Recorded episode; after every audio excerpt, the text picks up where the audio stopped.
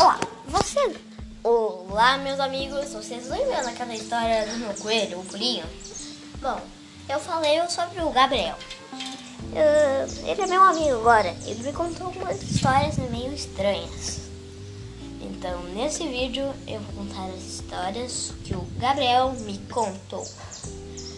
Então, vamos lá. Então, a primeira história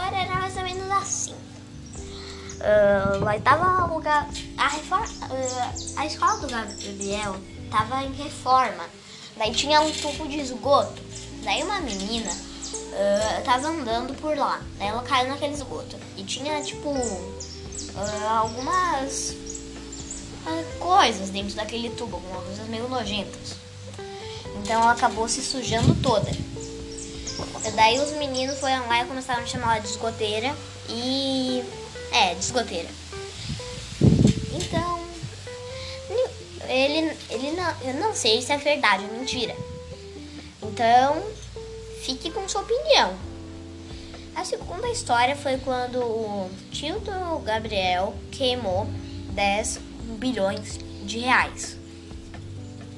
É, isso é meio que uma idiotice, mas ele fez isso tinha ladrão que tinha que estava sendo perseguido e ele tinha roubado 10, esses 10 bilhões de dólares. Ele botou numa sacola e depois jogou essa sacola num lago. Daí aquele lago inundou. Daí ficou preso numa árvore. Daí o tio do Gabriel achou aquela árvore com aquela sacola cheia de dinheiro. E daí ele queimou aquilo, sabe por quê? Uh, pra polícia não perseguir ele. Porque eles poderiam achar que foi ele que roubou. Então, eu não sei se é verdade ou mentira.